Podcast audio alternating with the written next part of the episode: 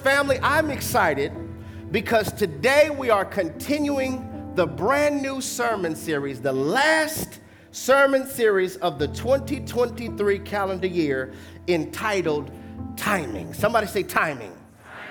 The reason I believe the Holy Spirit has us going this route with this particular series is because God wants us to know listen, I need my people to be aware of the role that they play with colliding with their appointed time. There's so much teaching about the timing of God. And so we just think it's going to happen just because God is going to allow it to happen. God's like, okay, hold up. Your decisions and obedience matter too.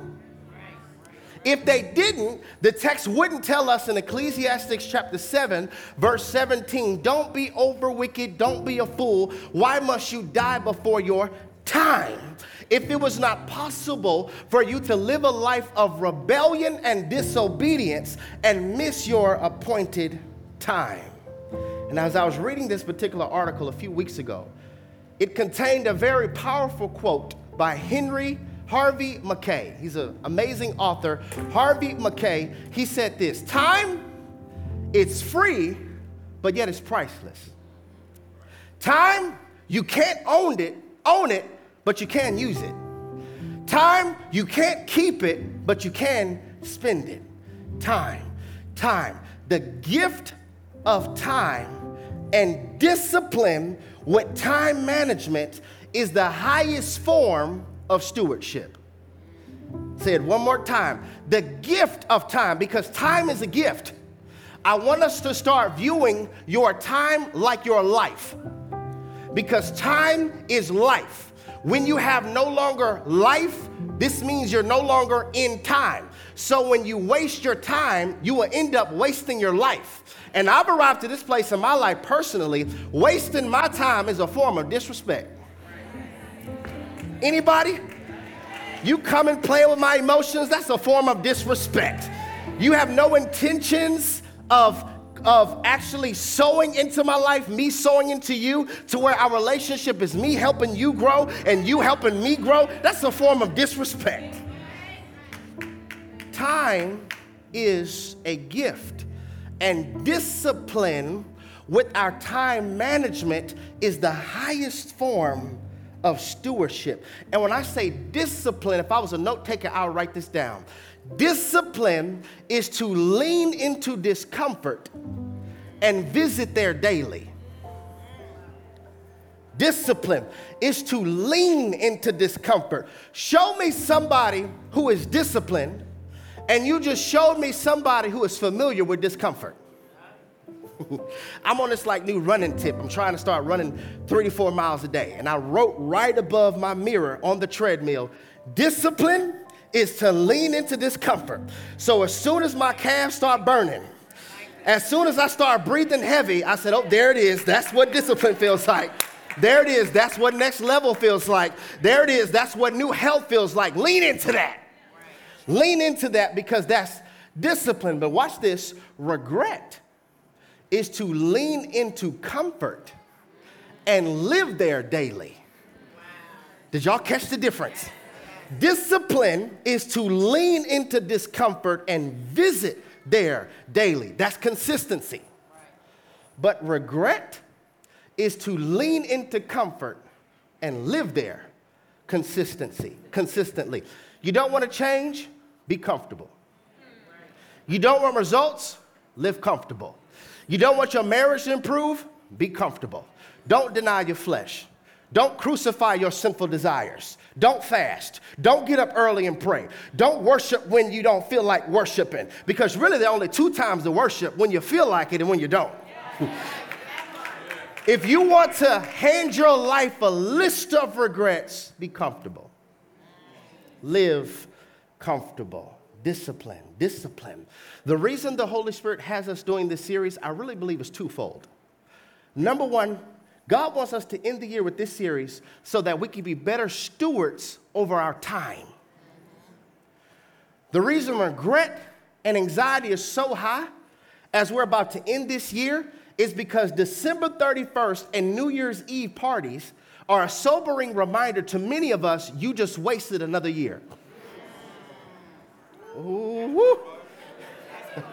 And so you got to start off saying 2024, it's going to be my year. You said that 2023, 2022, 2021. God's like, I've been ready for this to be your year since 2015. It's just you have to be obedient now.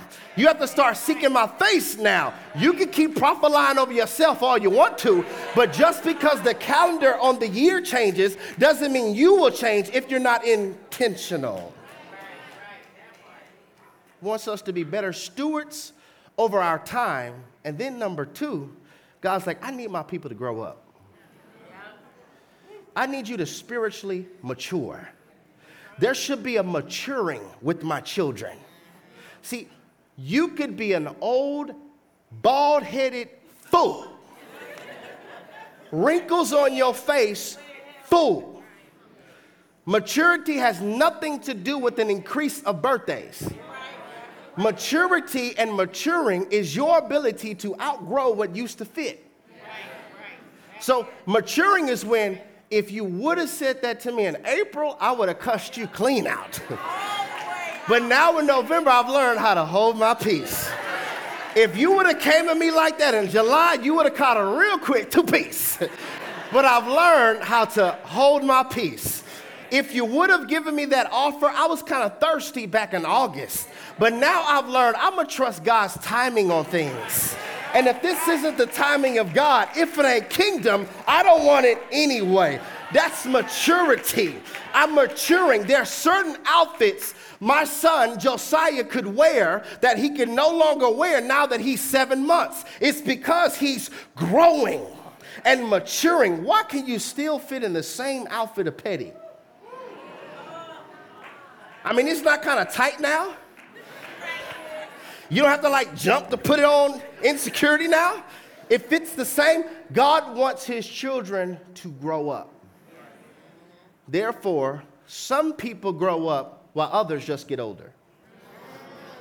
Wow. And there's a difference. Some people grow up while others just get older.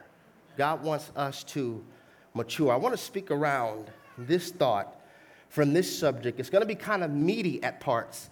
But if I always give you milk, eventually, over time, I'm going, I'm going to be contributing to your malnourishment.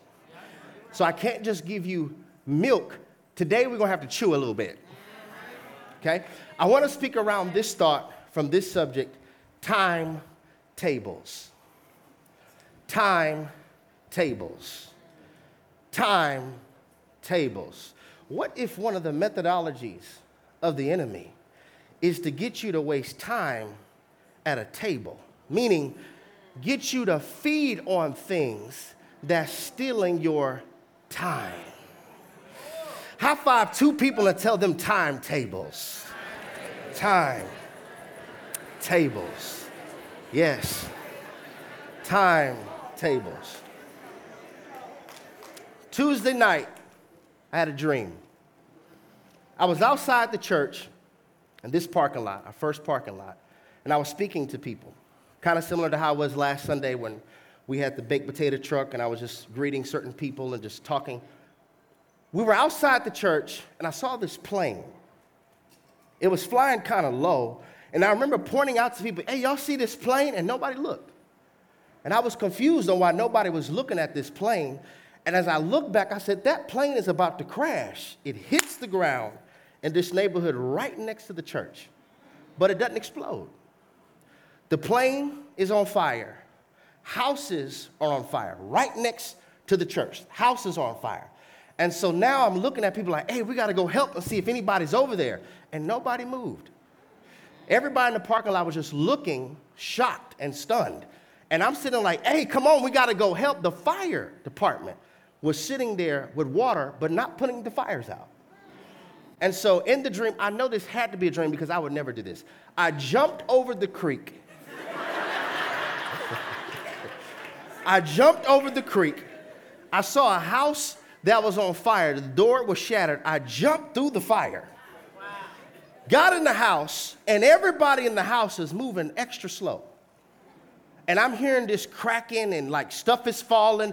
The house is about to give way at any moment. I'm seeing these tables and I'm seeing people move slow. And I said, Y'all got to get out.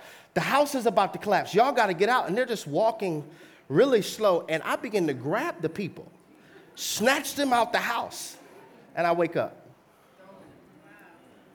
And I'm like, Lord, what was that? I mean, my heart was beating all fast. I said, I would never jump in a burning house, especially for people I don't know.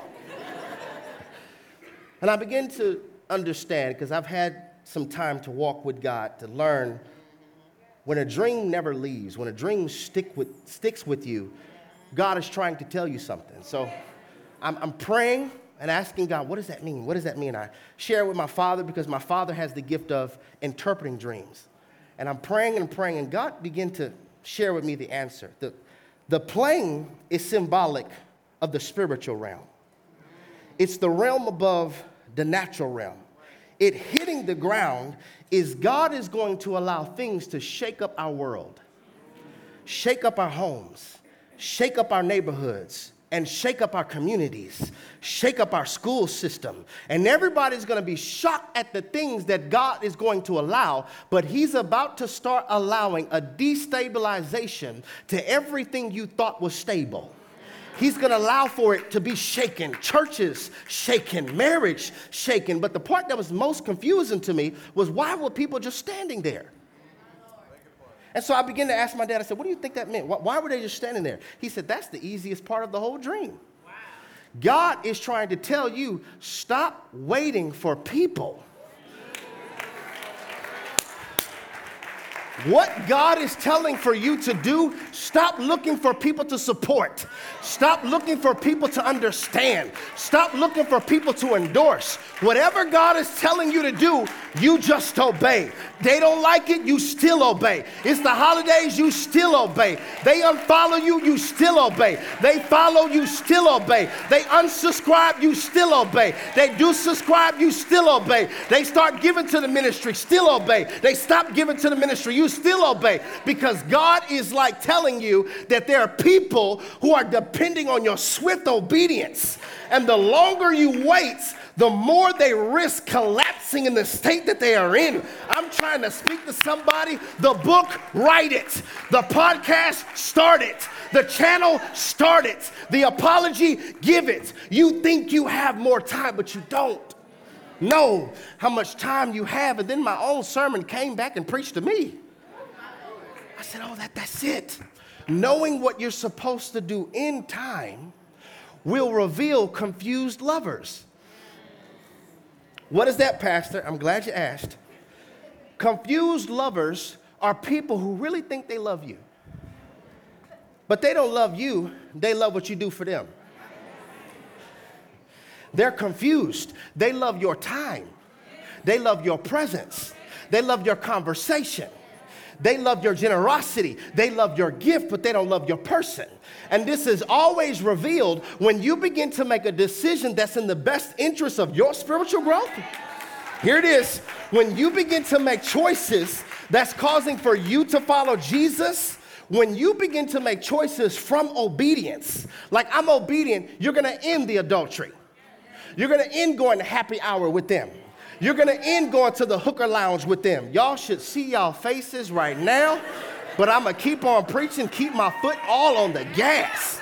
You're going to end gossiping with them. You're going to end backbiting. You're going to end hating on others. You're going to end being bitter. God is trying to tell you to obey. And when you start obeying, the way they respond to it, this is so good, y'all. The way they respond to it will reveal organic love from confused love. Because people who genuinely, lo- genuinely love you, they love to see you win. They love to see you get closer in Jesus. They love to see you grow. They love to see you evolve. People who are confused lovers, they're threatened by it. Because the closer you get to Jesus, the more you remove what y'all had in common. Woo! Okay, I get it. I get it. Confused lovers, please hear me. The danger of confused lovers and our need for their acceptance is that's the fastest way for you to get in a cycle. Talk, Holy Spirit. That's the fastest way for you to get in a cycle. And hell uses cycles to get us to waste time. This is why when they leave, be okay, because their exit was prophetic. Somebody needs to say that. Say their exit was prophetic. Is God giving you a prophetic protection?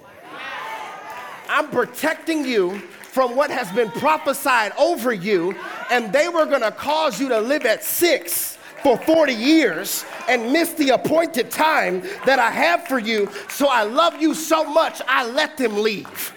I love you so much, I evicted them out. That wasn't a breakup, that was me pushing them out. I'm trying to help you protect your time. Can we go a little deeper?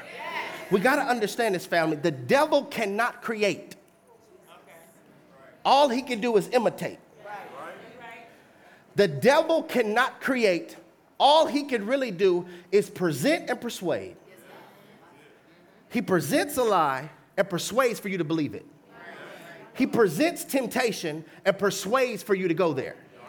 That's all he can do. He cannot build, he cannot create because he is created. The only person that can create is Yahweh.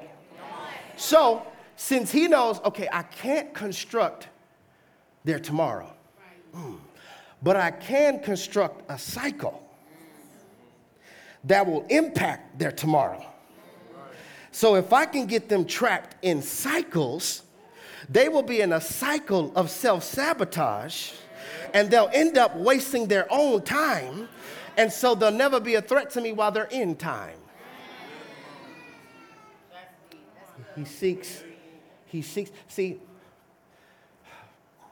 the reason I'm preaching so passionately is because revelation was never designed to be given to you on your deathbed. Right. right. That's true. Yeah. Did you hear me? if you get the revelation of time on your deathbed, that wisdom won't serve you because you don't have any more time to apply that wisdom. Revelations were never designed to be given on your deathbed. If they are given on your deathbed, the only person that they will serve is the people around you on your deathbed. Which is how Solomon got to this place at the end of his life where he was like, I did it all. I didn't had it all. And this is what I learned everything is meaningless a chasing after the wind. This is what I learned honor God. Honor God because revelation was never designed to be given at your deathbed. See, right now, this is an appointed time for all of us. God knew on November the 26th of 2003, they're gonna get the revelation of time so now that they could steward it well. So that when they stand before me, they can't tell me I thought I had more time because they were given an appointed time where they could be told about time. So now they can maximize their time so I can hold them accountable for their time. This making sense. This is so good, y'all. The reason I'm preaching so passionately is because it's critical for you to break the cycle. You breaking the cycle, your testimony is going to be for you and people behind you. Your testimony is going to be their textbook. Talk. Your testimony is going to be their syllabus. Your testimony is going to be their blueprint. Your testimony could be your revenue. Okay. Okay. Our God is so awesome where He will create conditions where people will end up paying you to tell them how you got through. he's to allow you to do things where you would do it for free, but they're to pay you for it. Do you have Bible to support that? Yes, I do. Exodus chapter 2 when Moses' mother was hiding Moses and he could no lo- she could no longer hide him, I want y'all to see what happened. Exodus chapter 2, verse 5, it says, Then Pharaoh's daughter went down to the Nile to bathe, and her attendants were walking along the riverbanks. She saw the basket among the reeds and sent her female slave to get it. She opened it and saw the baby. He was crying, and she felt sorry for him. This is one of the Hebrew babies she said. Then his sister asked Pharaoh's daughter, Shall I go get one of the Hebrew women to nurse the baby for you? Yes, go. She answered. So the girl went and got the baby's mother. Now, reading the Bible.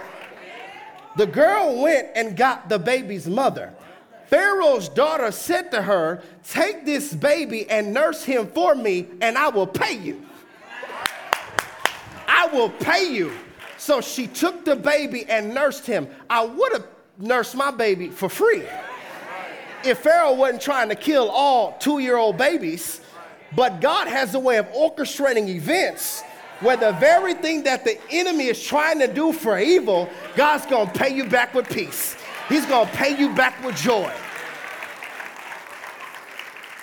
So you, you don't wait for people to help you. You do what God has called for you to do. What about the part you snatching people out the fiery house? There are people who think that they have time.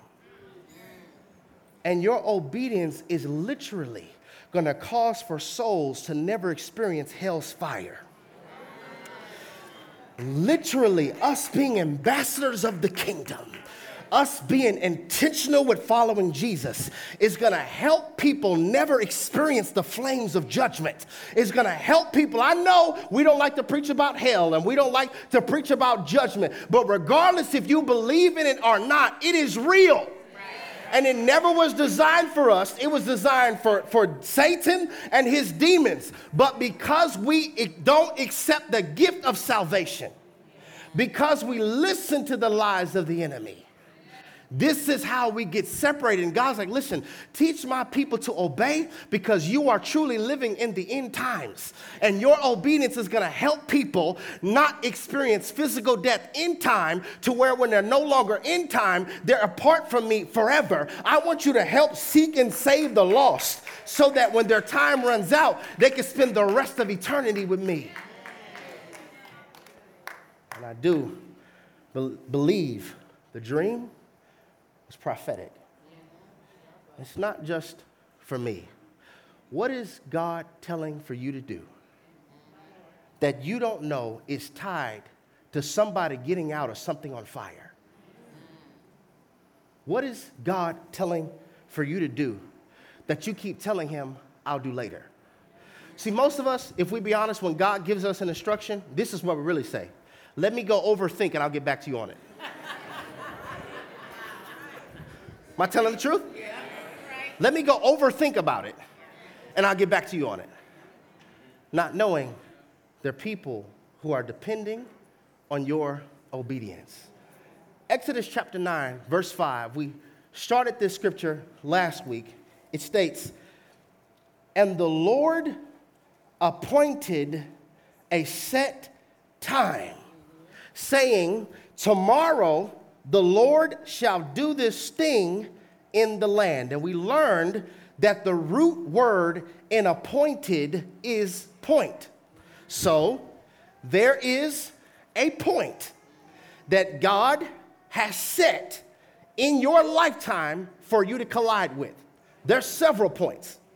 There are points you're supposed to meet in 2023, 2024, 2025. You could have four points in 2024. See, because oftentimes the church teaches us that purpose is just this main thing versus understanding that you can fulfill purpose in each season of your life. Your purpose right now is to educate yourself of the Bible because you're talking about stuff you truly don't believe. And God wants you to really have an encounter with Him so that when you go through a trial, you won't question Him, you won't count it strange, you understand this is just a part of following Jesus. That might be your point. We all have a appointed time. So your point could be nine o'clock. And there's nothing that you could do to rush this point. Somebody say a point. A point. Now, this next text, I read this passage so many times and I never saw this before. This just proves the Bible is truly inexhaustible. Matthew chapter 8, verse 28, it says, When he, speaking of Jesus, arrived at the other side in the region of the Gadarenes, two demon possessed men coming from the tombs because demons like to keep you around dead things. Demon possessed men coming from the tombs met him. They were so violent that no one could pass that way. What do you want with us, Son of God? They shouted.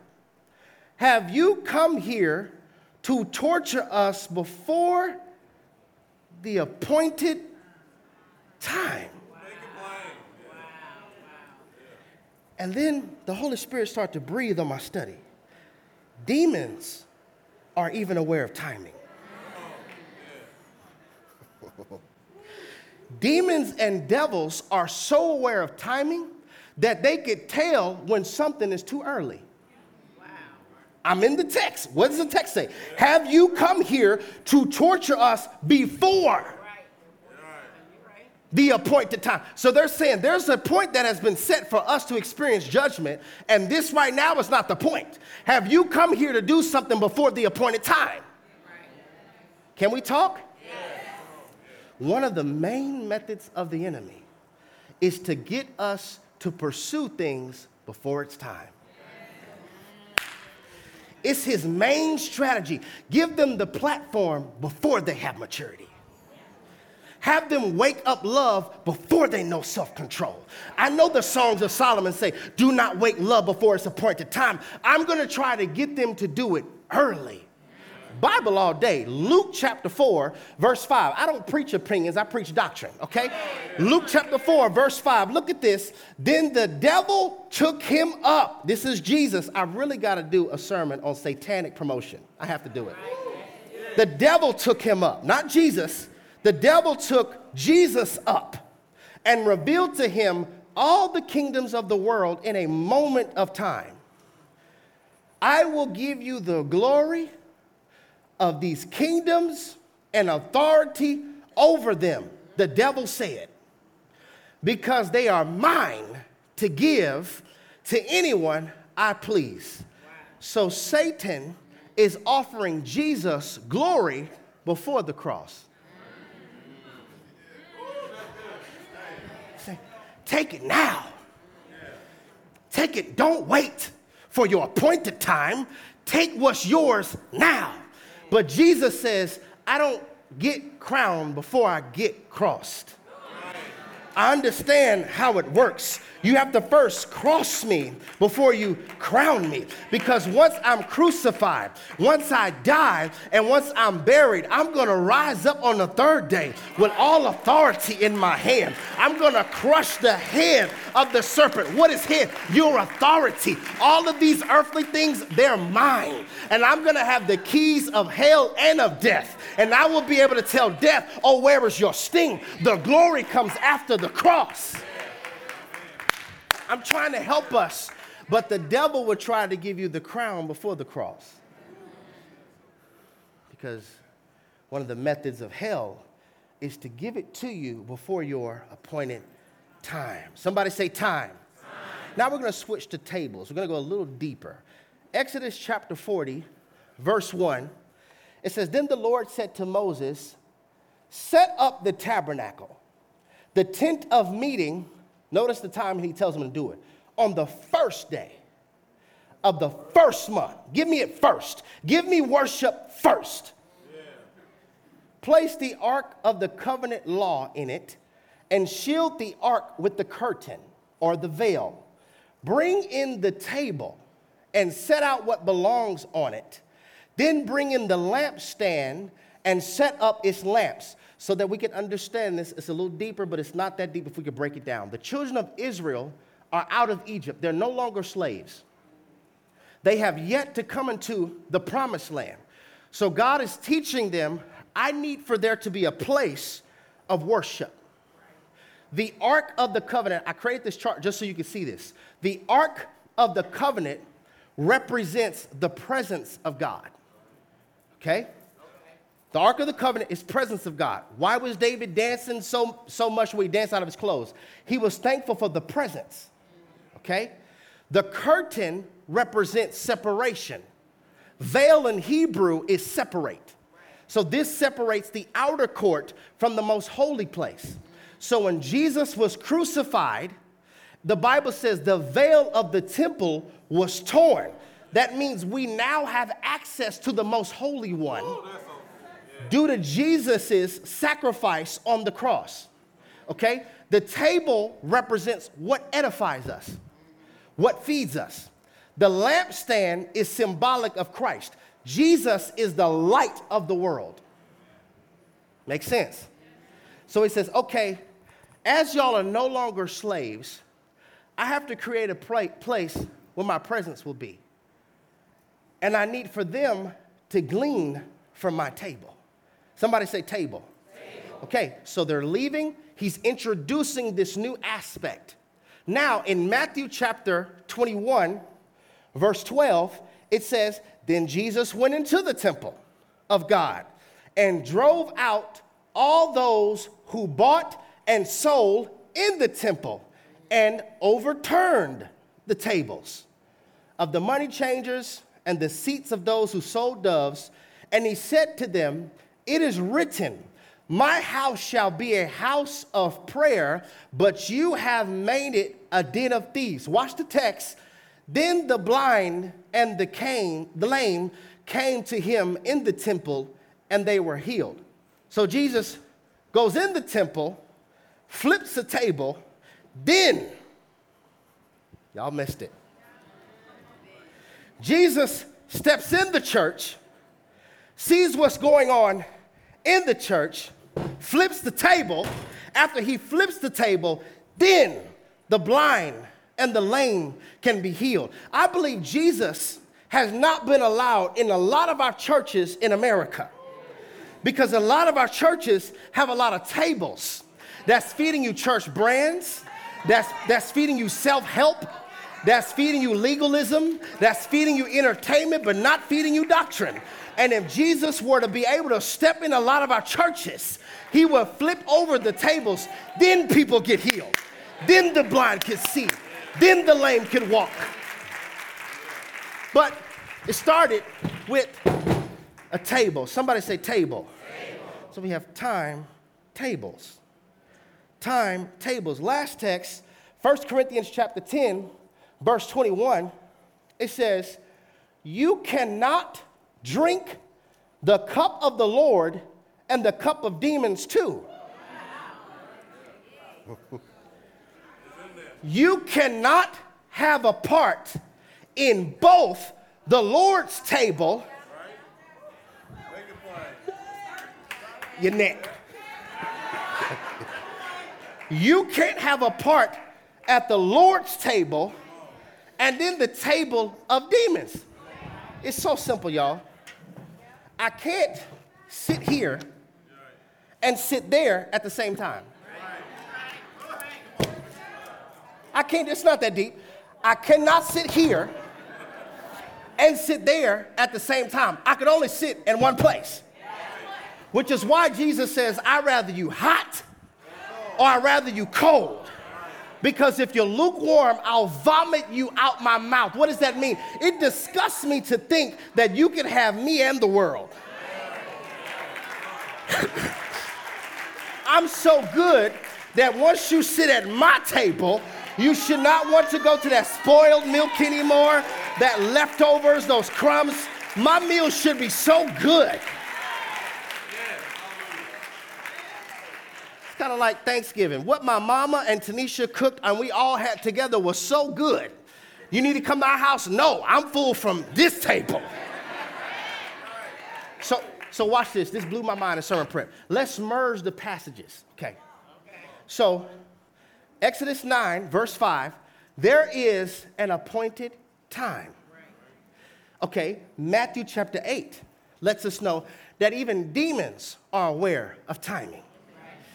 Then, Exodus chapter 40, verse 1 As my children were exiting slavery, I had to introduce them to Yahweh because they were familiar with Pharaoh.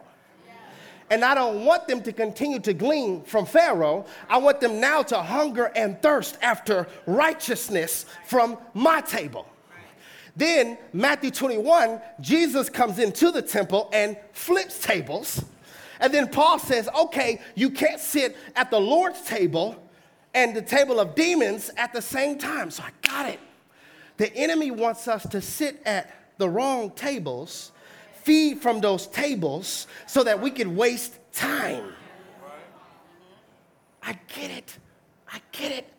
Y'all, this, this was like a aha moment to me as I was studying. Okay, maybe this is one of the reasons why your social media page is called your feed. You're scrolling stuff that's feeding you.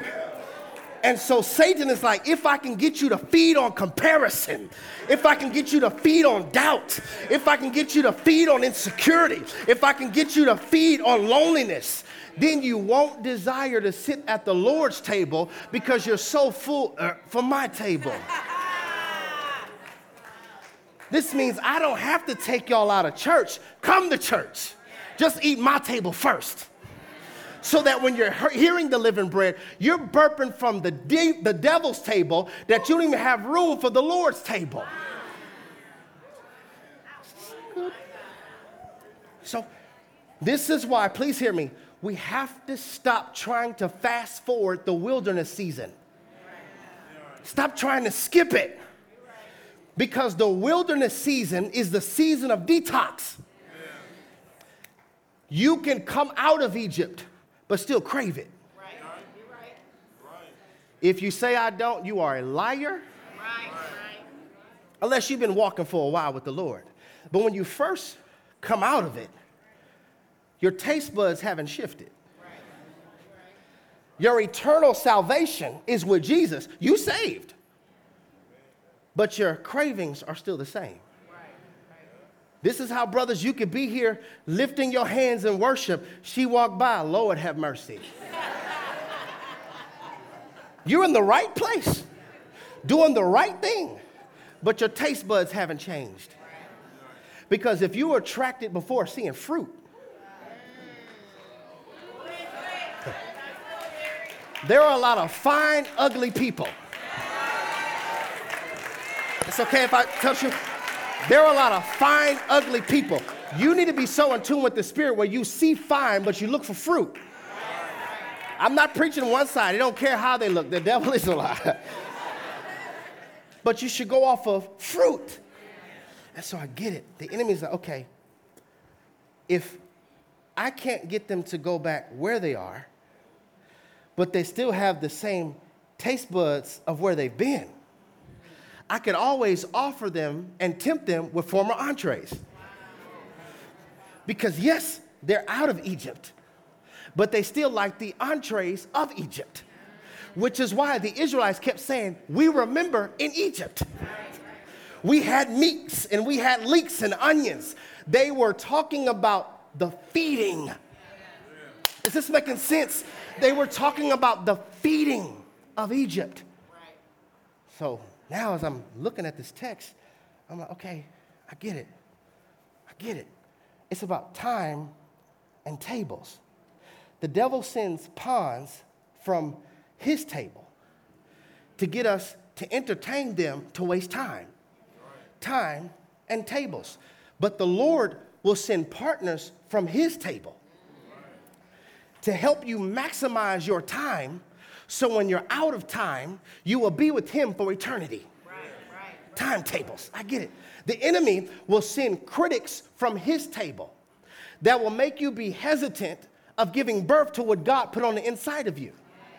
Because you've been feeding on doubt so much, you've been feeding on comment sections so much, you've been feeding on what other people think so much that now you procrastinate not recognizing the longer you procrastinate, the more somebody's in a house that's on fire that could collapse. And your obedience is tied to you getting them out. Timetables. Timetables, I get it. But the Lord will send you shepherds from his table to feed you. Look, I want y'all to see this Bible all day. Jeremiah chapter 3, verse 15. And I will give you shepherds after my own heart who will feed you with knowledge and understanding. Stop believing that stuff. I don't need a pastor. I don't need to go to church. The Bible just said it.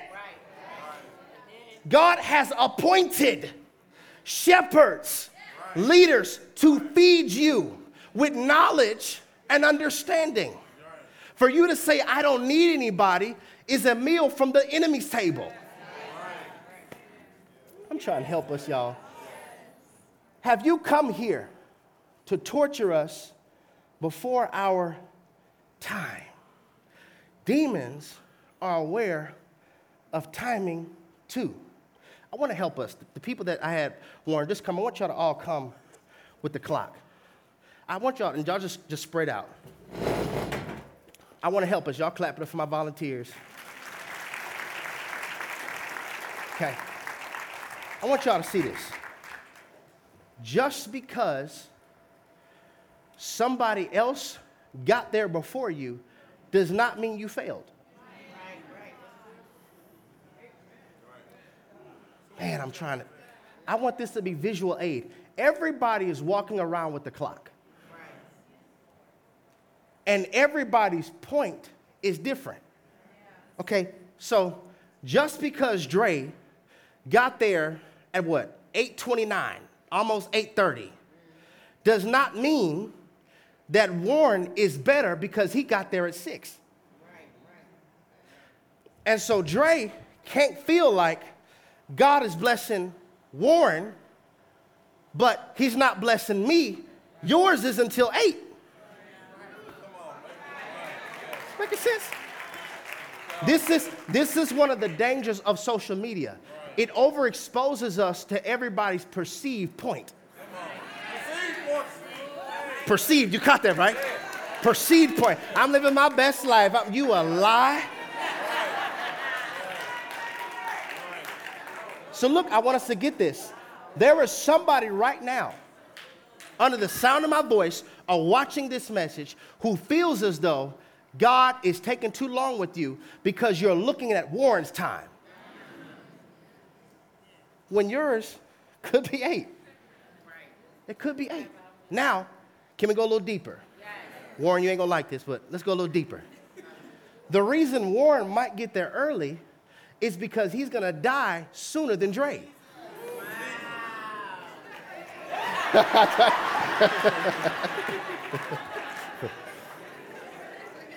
because listen, it's appointed unto every man to once die. Okay?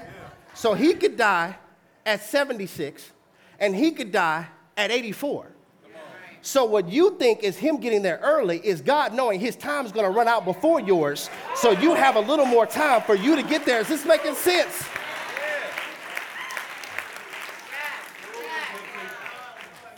And this is why Warren can't feel as though, okay, I got more time because Chelsea does. Her time is at 10 o'clock.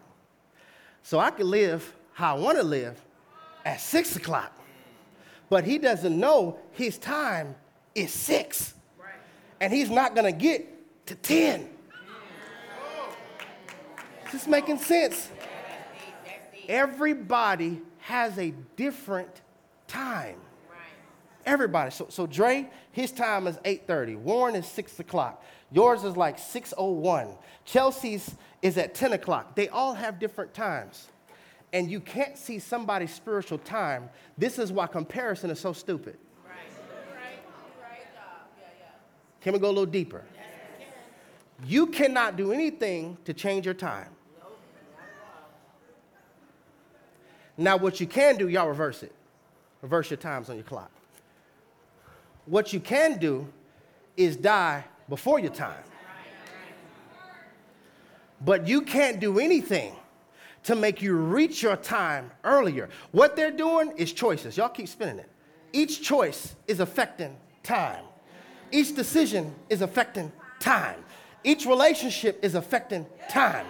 Now, what you want is a kingdom connection that helps you maximize time so that you can collide with your appointed time versus a demonic distraction that makes you waste time or lose time so that you miss your time. Is this making sense? Okay, thank y'all so much. Is this making sense? Every person you see has a different point. They have a different time. So now, what I believe God is asking us is do you really trust me? Because faith in me requires faith in my timing. Now, now look, look, there is a underpreached part about Jesus and our God that I want to bring to your attention and your awareness for a few moments. Then I have points and we're done. Y'all can go home and eat some turkey and yams again.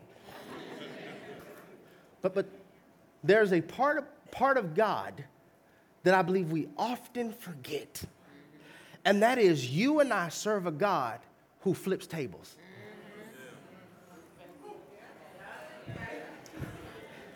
See, we, we have to talk about this because this sugar coated, watered down preaching in America is not bringing revival. It's not bringing revival to our homes, not bringing revivals to our schools. It's not beckoning for God to pour out His anointing on our gatherings and our services. It's causing for people to be entertained to death.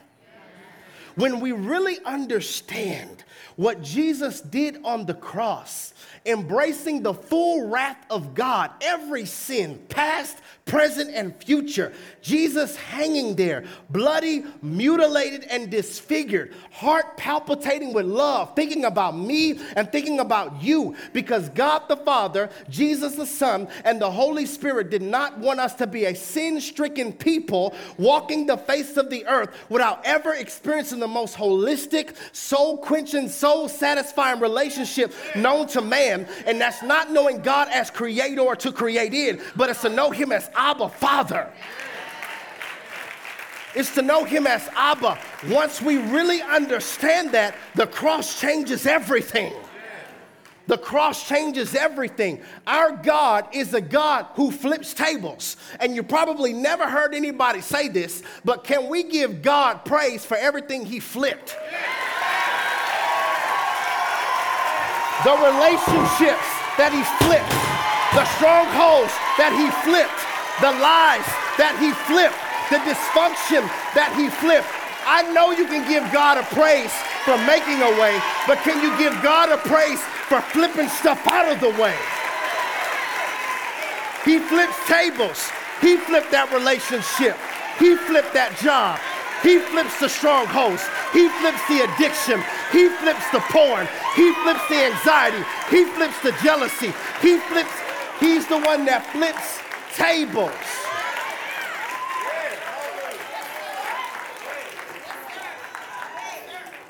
It's part of God that we don't preach enough. When you say, Jesus, save me, what you really said is, Lord, whatever in my life needs to flip, whatever in my life you need to shake up, whatever in my life you need to overturn, flip it. Can we go a little deeper? Let's go a little deeper. Okay. The enemy comes to kill, steal, and destroy. That's three. Kill, steal, destroy. That's three. So if he can get you at one wrong table, three times one is three timetables. Maybe that could take three months off their life. Wow. Maybe that will cause for me to steal three years. Timetables. He comes to kill, steal, and destroy. If he can get you at two wrong tables. Three times two is six. Maybe that could take six months off the time. Or maybe that could take six years off the time, timetables. If I can get them to glean from three wrong tables, three times three is nine. So maybe I could steal nine months from their life or nine years from their life. I get it, church. He wants you to feed from the wrong place so that you can miss the right time got it, I got it. While we were sitting around on Thanksgiving tables, I'm sitting at the table having a revelation. I'm sitting there eating mac and cheese, like, oh man. He wants us at the wrong table. Not only does God prepare tables, He flips them too. And we've been preaching more about the prepared table and not the flip table. Because truthfully, if we be honest, ooh, this is gonna sting. We really don't want God to flip our plans. We really don't. You want a God on your terms. See how quiet it's getting? Because in your mind, you have time. I told y'all you're gonna have to chew a little bit today, okay? Have to chew a little bit. So I want us to say this confession, a few points, and we're done. Can I get us to say, Father, Father overturn, every table, that would cause for me, to miss my appointment. I trust your interruptions. Woo! Let's say that again. Father, overturn every table, that would cause for me to miss my appointment, I trust your interruptions. See? While you saying it, the Holy Spirit's like, bet. you trust my interruptions? Bet. You trust my timing? bet. We ain't gonna wait to 2024, then we gonna start today. I'm gonna start flipping some stuff today.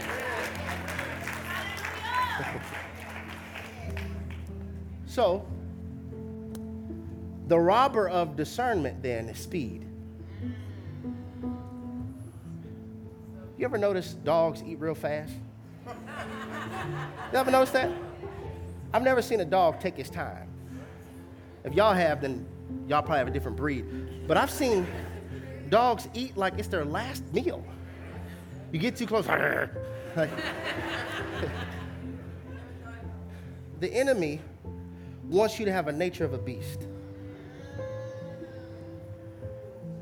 Eat fast move fast. Because rushing makes you go at life wrecking speed. Not only do you need to recover, but everybody you hit needs to recover too. The danger of speeding under the influence is you're not sober minded and you heighten the possibility of hitting things that you would normally miss if you were sober minded. But if you wouldn't have drank from that table, you would have sobriety while you're navigating down highways. He's after your time. He wants us to rush. God wants you to maximize your time. So when you're out of time, you could be with Him for all of eternity. Right, right. Many of us, I'm telling you, your prayers sound like this God, fast forward. Fast forward this. Hurry up. I'm running out of time. I'm 36. Hurry up. I'm 40. Where is he at? I'm 50. Where is he at? You ain't gonna have it. We never take into consideration our role, though. We always, timing of God, never our obedience and maximizing. Okay? So I want you to see this, this time lapse. This time lapse, because the enemy wants you to go at wrecking speed, fast speed, real quick, super fast. I don't want you to think, don't pray about it, just do it. Don't acknowledge me, just do it. Now stop it. What were some of the images that y'all saw? Trees, streets. Okay. Now, play it again slowed down. Play it again, slow down. And so what you'll see is you'll miss the warning signs of God when you're going too fast. So when God's saying, stop, this, this isn't me, you missed that. You're going so fast.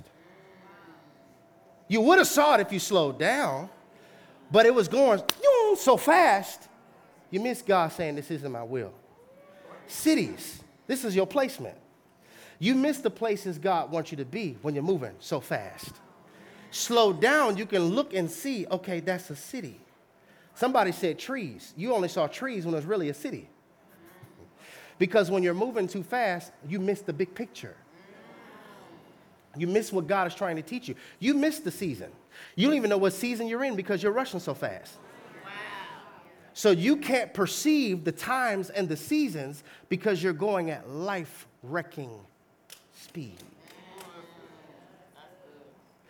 But remember, to have faith in God is to also have faith in His timing. What if one of the reasons God is going at this pace is so that you don't miss any place, you don't miss any sign, You don't miss any season, but you could be aware of the seasons that you're in. Don't just say you have faith in me, have faith in my timing. Right, right, right. Have faith in my timing. Because timing affects everything. Everybody who is cooking this week could tell you timing affects everything. That dry turkey had too much time that moist flavor one had the perfect amount of time. That cake that was real dry spent too much time in the oven. The one that was nice and moist spent the perfect time because timing affects impact. You could be swole and know how to swing a bat, but if you don't know the timing, you will always strike out, not because you don't have the skill, but you don't have the timing. If you're fighting somebody who is stronger than you, but you start to pace and learn their timing, you could see every time they throw the right, they leave their face wide open. And so you could win a fight because you timed it right. Timing. All of us are here right now because your mom and daddy got together at the right timing. There was a time where the sperm wouldn't have hit the egg. But the timing was just right for your, your mother to conceive and have you in the earth. There are people who are trying, but they can't get the timing right. All of us are here because timing was right. Timing. Timing. So let's give you these five points and you can go home. How do we not feed at the wrong table? Number one, removal. Removal. Trust when Jesus flips a table. Okay? I know that you're trying to not go back to the hookah bar, but you still want to. He removed it. Watch this though. He never removes a thing without becoming it. He who knew no sin became sin for us. So he's saying, okay, the high that you've been trying to get, allow me to become the most high. Sleeping with your girlfriend, your boyfriend, that pleasure that you've been trying to get, at my right hand are pleasures forevermore. Let me become it. But I have to first remove it. Remove it. You're gonna have withdrawals. That's normal. I wish I would have heard a preacher tell me that. Seriously, because I'm thinking I'm not saved. I still want to go back. I still want to watch porn. It's like, no, withdrawals, that's the heart's way of raging because your pattern has changed. It's a part of it. Let me remove the table. Number two, let me renew your appetite. He removes and then he renews. Hear me, family. You don't end up at the place you desire, you end up at the place you crave. You ever desired to lose weight, but you ended up at the refrigerator? I'm being real, I have. I'm gonna run three miles a day. You at the refrigerator. My desire did not match what I wanted because my cravings haven't changed. I want the good I want to do that I don't do. But the evil I don't want to do. What a wretched man I am. What is Paul saying? I need God to renew me. Who could save me from this body of death? Only Jesus could do that. And I'm trying to get us to understand after he removes, he has to renew. After he renews, number three, he replaces it. Replacement. So you're saying, I'm just going, I'm going to stop this. I was saying January 1st, 2024, I'm going to stop. But I'm going to stop today. God has to replace it with something. He did. So for me in my life, all right, I don't need to go to the Greek parties. What am I going to do on Friday night? Hmm, I'm going to have all the young men, the teenagers, come into the church. We're going to play basketball and have Bible studies. Remove it. Remove carnal with kingdom. Now, was the devil telling me, you're not worthy? You just was at the Greek party talking about, uh, you, were just, you were just doing all that. You, yeah, he was doing all that. Because that's meals from his table. But I recognize God cleans you as you go. Stop believing the lie. When I get, when I stop, when I, no, he cleans you as you go. There was a level of accountability that hit me. Can I be honest? Not just because I love Jesus, but I knew I had Bible study with the young men. I did. That's why some of us won't join ministries. Some of us won't serve. What I look like up here singing about Jesus, knowing I'm going. You don't want the weight. You don't want the accountability of replacement. It's the fastest way. Not saying get a platform, I'm saying serve the body. Jesus chose some ratchet dudes. They weren't converted. They had entrepreneurialism down. He didn't choose nobody lazy. Think about it. They had businesses. Jesus was smart. He chose Peter. He had a boat. I need you to help me get around the world. Make sense? He didn't choose nobody lazy. He chose people maximizing their time. But they weren't converted yet. Last point, number four, remember. Remember, it's appointed unto every man wants to die. So, what you remember will either be your aggravation or your ammunition. What do you remember? Remember the trauma? Aggravation. Remember the promises? Ammunition. The beauty of devotion?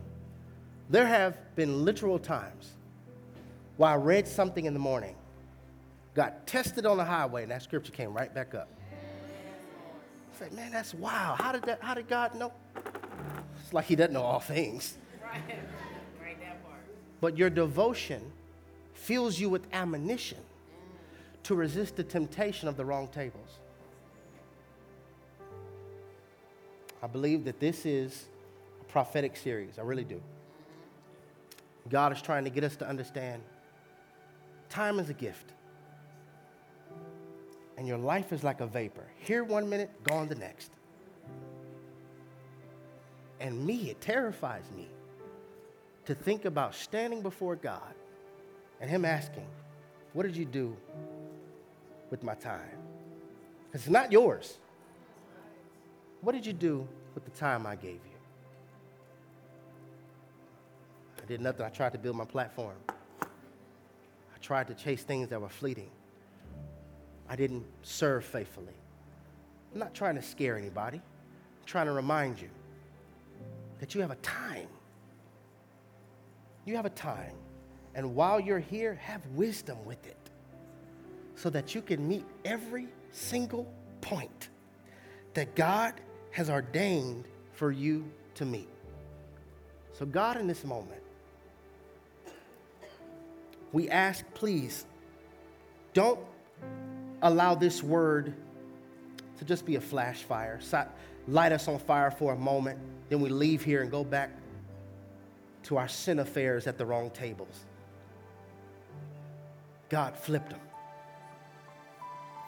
With our hands raised all over the building, lifting our hands right now, God, we say, we're taking our hands from plates that are keeping us in the same place year after year. Flip the table. Whatever table is keeping us stuck, flip it. Whatever addiction is keeping us stuck, flip it. And God, we thank you that you won't just flip it, but then you'll take us to your table and you'll feed us living bread and you'll feed us living water and you'll feed us the bread of heaven. Help us to hunger and thirst after righteousness because if we're honest, God, we don't right now, but we want to. We desire to. Change our appetite so we don't end up at the place we desire. We end up at the place we crave. We're asking that you do it in Jesus' name. And everybody who agrees with that prayer, would you say amen? Just bless you on today.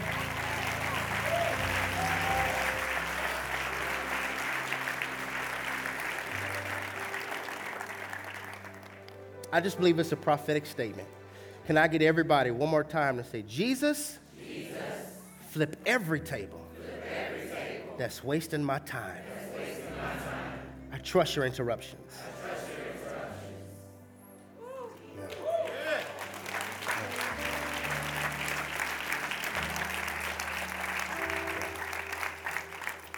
Something's different on this series. I don't know, but I said that also in voices. um, but I, I really do want us to be stewards over our time. So as we're getting closer and closer to the end of this year, God can still change you. Time is not done yet. Whatever miracle, freedom that you're asking God to do, He still could do it now. But you must participate with your obedience and maximizing your time. So if there's anybody that has not accepted Christ as your Lord and Savior, we're all going to say this prayer collectively because you don't know how much time you have. So, can I get all of us to say, Jesus, I surrender. You promised me in your word, if I confess with my mouth and believe in my heart that you were raised from the grave, I shall be saved. I believe that. Now save me, change me, and most importantly, change my appetite so that I hunger and thirst after righteousness. I thank you for it. In Jesus' name, amen. Amen.